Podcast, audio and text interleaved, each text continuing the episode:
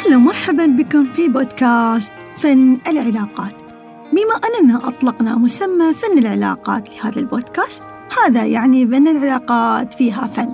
وهذا الشيء يساعدنا ويوضح فكرة جميلة وعميقة جدا في نفس الوقت بأن العلاقات يمكن أن تختار وتصنع بالطريقة اللي تناسب وتضيف لك بكل حب وتساعد في التطور الروحي والاجتماعي في الحياة. معكم رقي البلوشي مدرب ومستشار مهني وشخصي.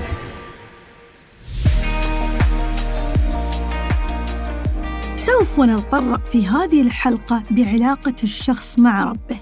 لا يوجد شخص في هذا الكون لا يؤمن بوجود إله يعبده أو منهج حياة يتبعه بغض النظر عن ديانته عقيدته أو حتى إيمانه. فلا يوجد معبود دون خالق. وهذه فطرة بشرية وحاجة روحية للوجود.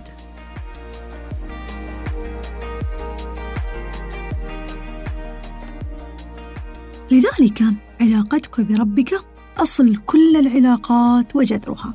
كلما كانت علاقتك بربك أقوى تصلح علاقتك بذاتك. وكلما كانت علاقتك بذاتك أقوى انعكس ذلك على العالم الخارجي بعلاقتك مع الآخرين. قال تعالى في كتابه فسوف يأتي الله بقوم يحبهم ويحبونه. فأصل الحب هو الله. أنه سبحانه وتعالى قدم حبه لنا عن حبنا له.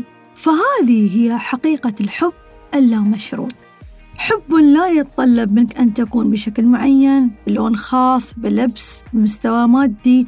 هو حب خالص لأنك معبود خلقه الله سبحانه وتعالى في هذه الأرض.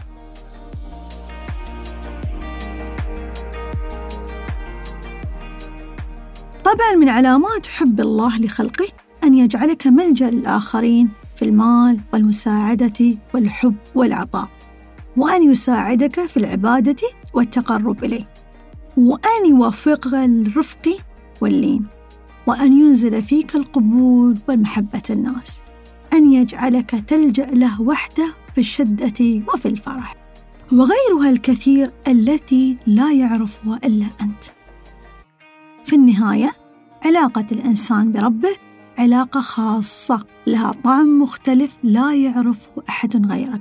لذلك هي علاقة فردية ومختلفة لا حق ولا شأن لأي مخلوق فيها أنت وخالقك فقط.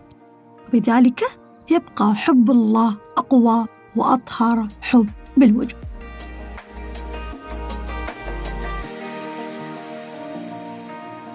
كانت معكم رقي البلوشي مستشار ومدرب مهني وشخصي. إلى أن نلتقي أحبتي دمتم بود وسلام.